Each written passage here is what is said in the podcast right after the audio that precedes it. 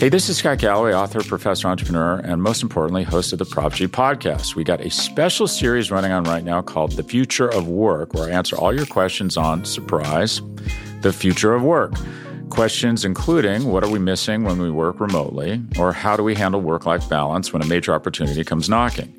From the provocative to the technical, we're offering insights you won't want to miss. So tune in to the future of work, a Prop G Pod special sponsored by Canva. You can find it on the Prop G Pod wherever you get your podcasts.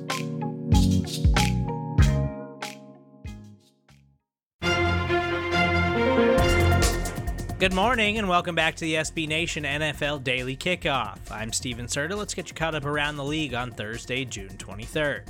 NFL Daily Kickoff is brought to you by DraftKings. DraftKings Sportsbook is an official sports betting partner of the NFL. Download the DraftKings Sportsbook app today and use code SBNNFL for a special offer when you sign up. That's code SBNNFL only at the DraftKings Sportsbook. The U.S. House Oversight Committee and Reform hearing was underway on Wednesday against the Washington Commanders and owner Dan Snyder. Snyder, of course, did not join NFL Commissioner Roger Goodell in testifying before the U.S. House of Representatives Oversight Committee on Wednesday, despite requests to do so. Now he will be legally compelled to appear before Congress. Committee Chairwoman Representative Carolyn B. Maloney announced during Wednesday's hearing that she will issue a subpoena for Snyder to testify at another deposition next week. Quote, Mr. Snyder's refusal to testify sends a clear signal that he is more concerned about protecting himself than coming clean to the American public. If the NFL is unwilling to hold Mr. Snyder accountable, then I am prepared to do so. The committee will not be deterred in its investigation to uncover the truth of workplace misconduct at the Washington Commanders. NFL Commissioner Roger Goodell repeatedly countered Maloney's notion that Snyder has not been held accountable for his alleged role in Washington's punished workplace environment, arguing the NFL imposed unprecedented discipline on the commanders for their conduct. Added that Snyder has not attended league meetings since the NFL officially wrapped its own investigation on misconduct inside the organization, and that to the best of his knowledge, Snyder has not been involved in the day to day operations of his own team. The commissioner was also asked point blank whether he would remove Snyder as an owner. Quote, I do not have the authority to remove him. While Roger doesn't necessarily have the exact power to remove Snyder as an owner, he does have the power to recommend that Snyder be removed. Roger could start the process in which the inevitable result could be the removal of Dan Snyder as the owner of the Washington Commanders. Also, coming out of this on Wednesday, a statement from Jon Gruden's attorney, Adam Hosmer Henner, says in light of today's Congress, hearing Jon Gruden's fight matters to many more people than just himself, and real accountability won't exist until the NFL's misconduct stops being addressed behind closed doors. That, of course, in reference to Gruden's ongoing lawsuit against the NFL. We'll continue to update you on this story with the Washington Commanders as we get more and more details and as the hearings continue next week. Patriots first round pick offensive lineman Cole Strange signed his rookie deal with the team on Wednesday.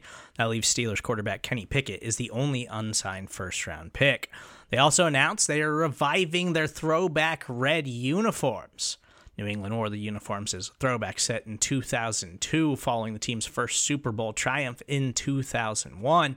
Those red uniforms have not been seen by the New England Patriots since the 2012 season. Sad news out of Baltimore on Wednesday as Ravens linebacker Jaylon Ferguson died at the age of 26. Team announced Wednesday morning Baltimore police responded to a home on the 400 block of Ilchester Avenue in Baltimore for a report of a questionable death around 11:25 p.m. Eastern on Tuesday night. They found an unresponsive Ferguson being treated by medics. Baltimore police spokesperson confirmed that Ferguson never regained consciousness and was pronounced dead on the scene. There were no signs of trauma found. No foul play is suspected at this time. Ferguson, a former third round pick out of Louisiana Tech in 2019, played 38 games with the Ravens, including 10 starts, and recorded 67 tackles and four and a half sacks over three seasons. Some more sad news as former Ravens and Colts defensive tackle, as well as Fox sideline analyst Tony Siragusa, passed away on Wednesday at the age of 55. No further details are available at this point. Our thoughts and prayers go out to Tony Siragusa's family. Rams All Pro cornerback Jalen Ramsey had surgery on his shoulder on Tuesday. Played all last season with tears in both of his shoulders, but was still truly an elite player. Should be ready to go for the start of the season in Los Angeles. Jacksonville Jaguars are hopeful that running back James Robinson will be ready to participate at some point during their upcoming training camp. The running back did add this week that he will not rush back from a week 16 Achilles tear. Quote, when I'm ready, I'll be ready. I'm just letting my body recover from it. I'm not trying to rush anything. I've just stayed focused and tried not to get too down about it. I knew I could come back from it. I've just tried to stay strong minded. We're all looking forward to you returning to the football field, James Robinson. The Tampa Bay Buccaneers announced they are releasing punter Bradley Pinion. Tampa Bay drafted Jake Camarda in the fourth round of this past draft. Pinion, who kicked and punted through a torn hip and labrum, as well as hip impingement last year, passed a physical yesterday. Multiple teams should have interest in the exiting punter.